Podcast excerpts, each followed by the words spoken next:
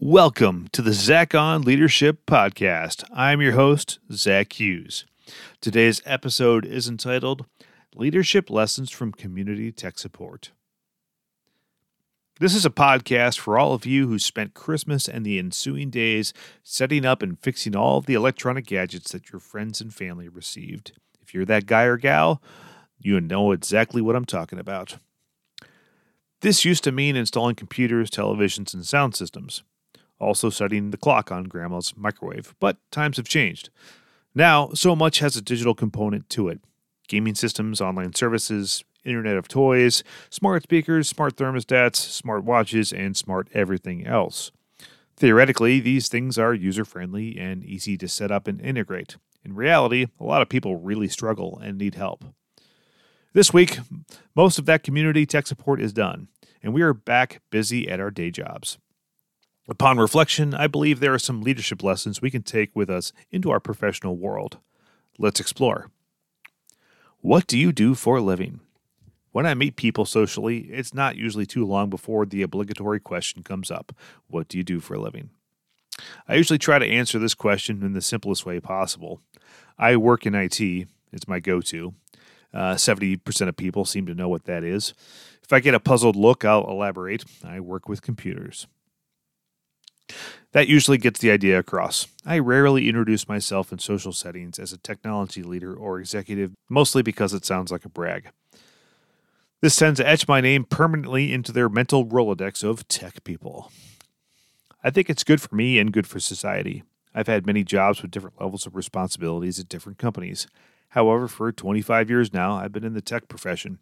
My skills have a general applicability and community benefit. There's a meme that comes to mind. I'll read it to you.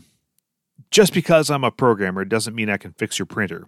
I mean, I can fix it, but not because I'm a programmer. Think about it.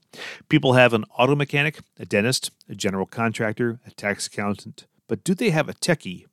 For the most part, there's not a general provider available.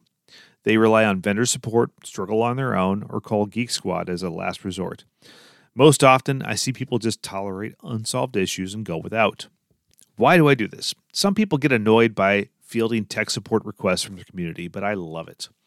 What else am I going to do during the downtime of holiday gatherings? Make small talk? Watch sports ball? I'd rather hook up the new smart TV, program the universal remote, and teach everyone how to use their new iPhones. I'll even replace the cyan cartridge in the printer downstairs. That's way more fun and satisfying. Plus, it occasionally gets me out of doing dishes. The cybercrime victims. There's another category of community tech support that keeps me busy. Going back many years, I'd routinely get the call My computer is infected with a virus. Can you clean it up? That still happens from time to time, but less often. Nowadays, it's much worse. My identity has been stolen. I think I just fell for a scam. All of my money in my bank account is gone. These are heartbreaking calls. I listen with empathy, then spring into action because time is of the essence. I hate cybercriminals with a passion. Their victims are often elderly, poor, sweet, and trusting. They are the least equipped to defend themselves. Often, their victims are embarrassed and ashamed, and they don't want to waste my time. But if they don't get help, that just gives the criminals a further advantage. I've been successful at helping people recover from these attacks, but it always takes time and effort the leadership lesson. While community tech support is inherently good, it's also good for me professionally. Here are the tangible benefits. Number one, it keeps me close to the end users. My role at work is several layers removed from actual end users. I can't always directly interact with end users at work without disrupting a lot of good processes, but I can with the community, and that keeps my perspectives relevant. Number two, keeps, it keeps me on the cutting edge. Consumer technology is often more advanced than enterprise technology. By getting comfortable there, I can see around the corners at work. Number three, it keeps my problem solving skills sharp. More often than not, I'm given a problem that I've never seen before, or a technology product I never heard of, but yet I manage to figure it out faster than the average person.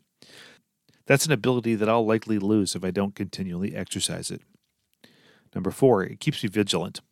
For some, cybercrime is an invisible threat, which makes us complacent and vulnerable. Seeing the effects of cybercrime in my personal life keeps me on guard at work. Number five, it gives me energy. Often my day job is life giving, but occasionally it's draining. I like helping people with my technical skills. It gives me the boost I need to tackle the next day's challenges at work. So, you've got a computer science degree and can code in six languages. Good for you. Now go fix your neighbor's printer. It'll do both of you plenty of good. That's all for this week's episode of the Zach on Leadership Podcast. Thanks for listening.